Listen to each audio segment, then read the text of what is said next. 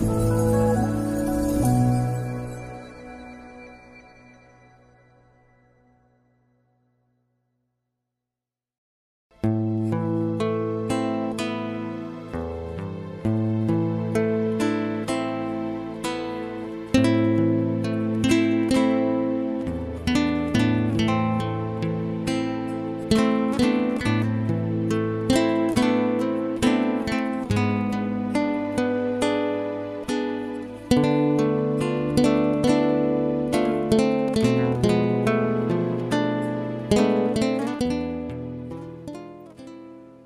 mời quý vị theo dõi chương trình Maranatha của truyền thông dòng tên. Chương trình hôm nay gồm có 300 câu hỏi thường gặp nhất về đạo công giáo và tông đồ cầu nguyện. Bây giờ kính mời quý vị cùng đón xem chương trình.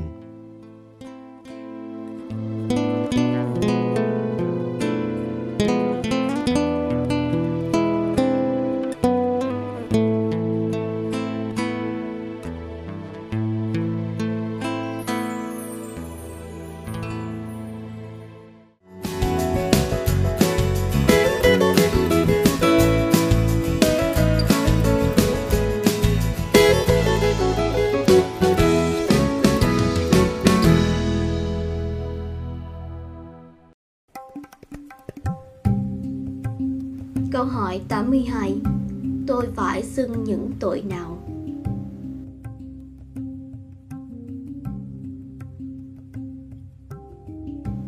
Để bí tích hòa giải được cử hành cách thành sự, hối nhân phải xưng thú mọi tội trọng. Nếu hối nhân cố tình giữ lại bất cứ tội trọng nào, thì việc xưng tội không thành sự và hối nhân phạm thêm một tội khác, tội phạm sự thánh. Tuy nhiên, nếu hối nhân đã thực sự quên và thành thực quên trưng một tội trọng, thì sau khi đọc lời xá giải, mọi tội lỗi của họ vẫn được tha. Bạn chỉ chịu trách nhiệm cho những gì bạn biết.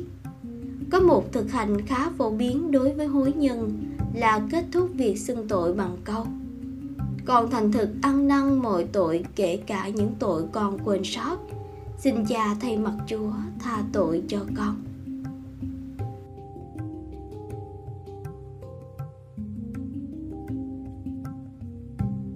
thế nào là một tội trọng? Về mặt khách quan, đó là một vấn đề nghiêm trọng, một điều gì đó sai nghiêm trọng hoặc dẫn đến sự vi phạm nghiêm trọng các điều răn của thiên chúa. Về mặt chủ quan, có hai điều kiện khác để một tội trở thành tội trọng. Đó là có hiểu biết và ý chí tự do người đó phải biết rằng tội đó là một vấn đề nghiêm trọng và tự do làm điều đó. Phải hội đủ ba điều kiện này thì một tội mới là tội trọng. Nếu không, đó là một tội nhẹ hoặc ít nghiêm trọng hơn.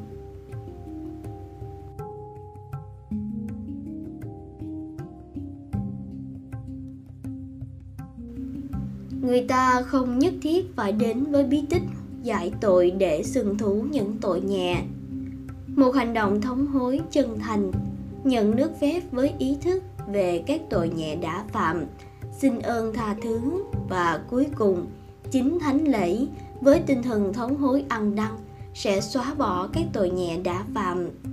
Tuy nhiên, người công giáo vẫn được khuyến khích đi xưng tội ngay cả khi chỉ phạm những tội nhẹ vì những tội nhẹ có thể làm cho linh hồn trà yếu đuối và dễ sa ngã trước tội lỗi. Thử hình dung tội nhẹ giống như bị cảm lạnh. Khi không được điều trị, nó có thể trở thành viêm phế quản hoặc viêm phổi.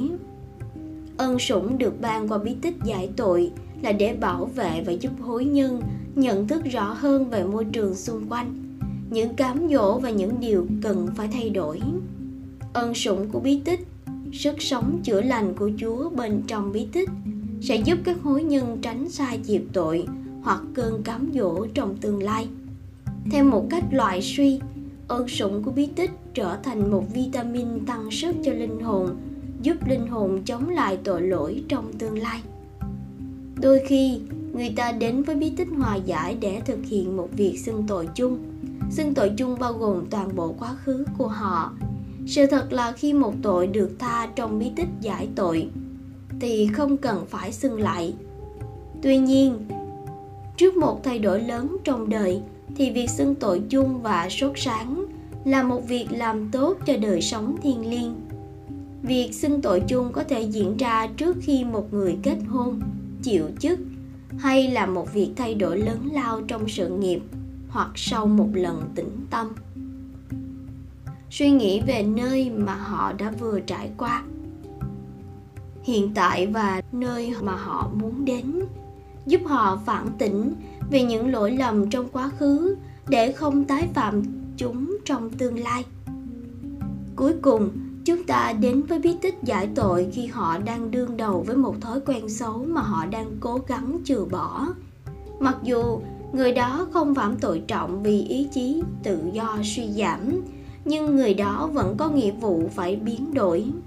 Bí tích giải tội với ân sủng chữa lành và củng cố sẽ giúp hối nhân đá bay thói xấu và thay bằng một thói quen tốt. Linh mục đưa ra lời khuyên và khuyến khích hối nhân, cũng là để trợ giúp cho tiến trình chữa lành.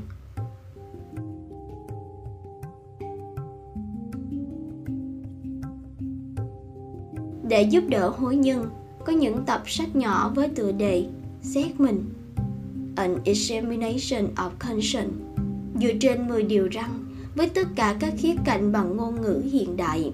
Các quyển sách nhỏ này cũng giúp phản tỉnh về 6 luật điều hội thánh và 7 mối tội đầu. Việc xét bình phải diễn ra trước khi đến với bí tích. Nó giúp hối nhân thực sự trung thực với chính mình. Sáu giới răng hay luật điều hội thánh là những bổn phận cụ thể của người công giáo giữa ngày Chúa Nhật cùng các ngày lễ buộc, sống đời sống bí tích bằng cách thường xuyên trước lễ và sám hối. Học hỏi giáo lý công giáo để chuẩn bị lãnh bí tích thêm sức, sau đó được thêm sức và tiếp tục học hỏi và đào sâu con đường của Chúa Kitô, tuân thủ luật hôn nhân của giáo hội và giáo dục đức tin cho con em của mình. Củng cố và hỗ trợ giáo hội bằng cách quản lý thời gian tài năng và nén bạc của mình và cuối cùng, để làm việc đền tội, bao gồm ăn chay, kiêng thịt vào những ngày được chỉ định.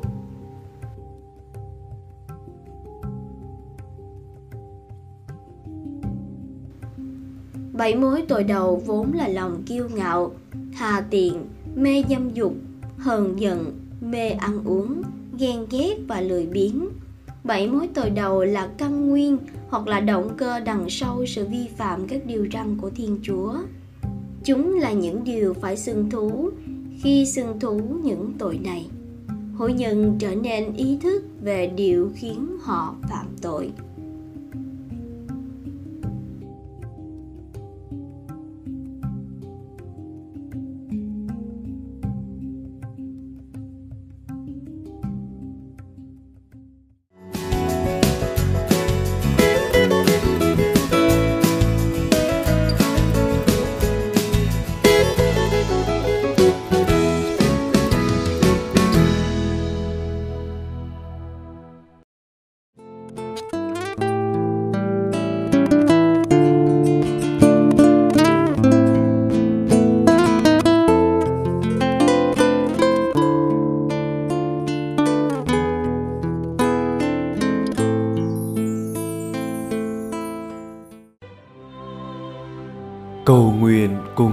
Giáo hoàng tông đồ cầu nguyện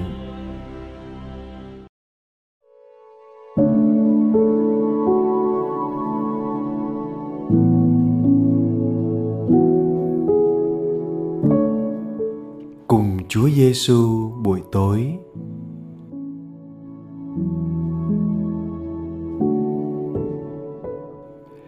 Nhân danh Cha và Con và Thánh Thần. Amen.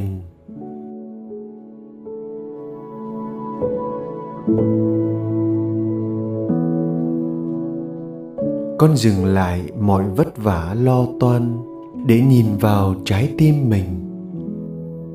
Con hít thở thật sâu, tĩnh lặng và chuẩn bị phút hồi tâm cuối ngày.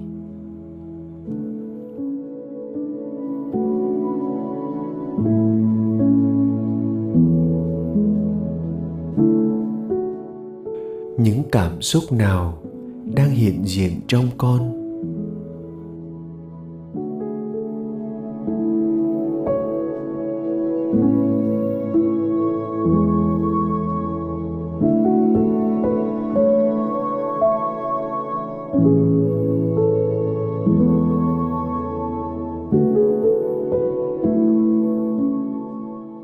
Con đặc biệt muốn cảm ơn điều gì trong ngày hôm nay?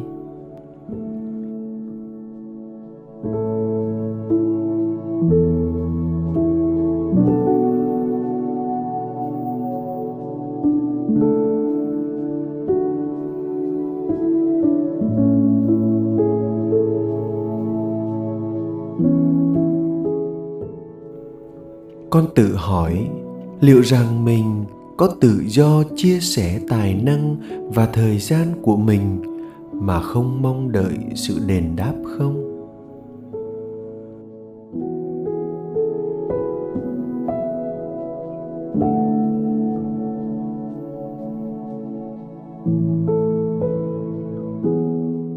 Con cảm thấy có lỗi khi trái tim mình cân đo đong đếm những điều cho và nhận.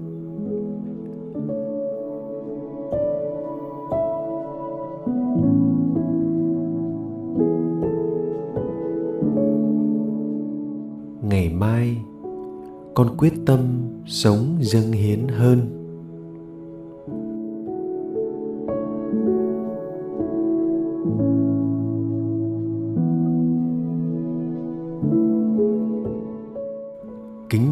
Maria đầy ơn phúc đức chúa trời ở cùng bà bà có phúc lạ hơn mọi người nữ và giêsu con lòng bà gồm phúc lạ Thánh Maria Đức Mẹ Chúa Trời, cầu cho chúng con là kẻ có tội, khi nay và trong giờ lâm tử. Amen.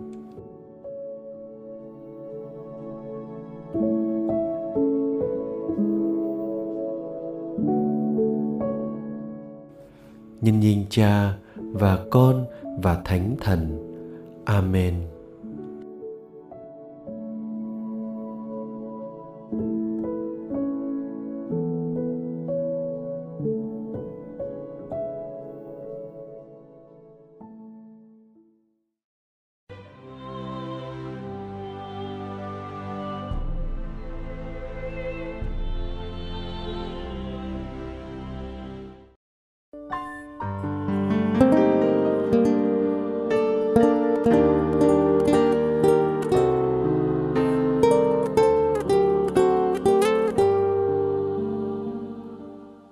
Cảm ơn quý vị đã theo dõi chương trình. Kính chúc quý vị một đêm an lành trong vòng tay yêu thương của Chúa Giêsu và mẹ Maria.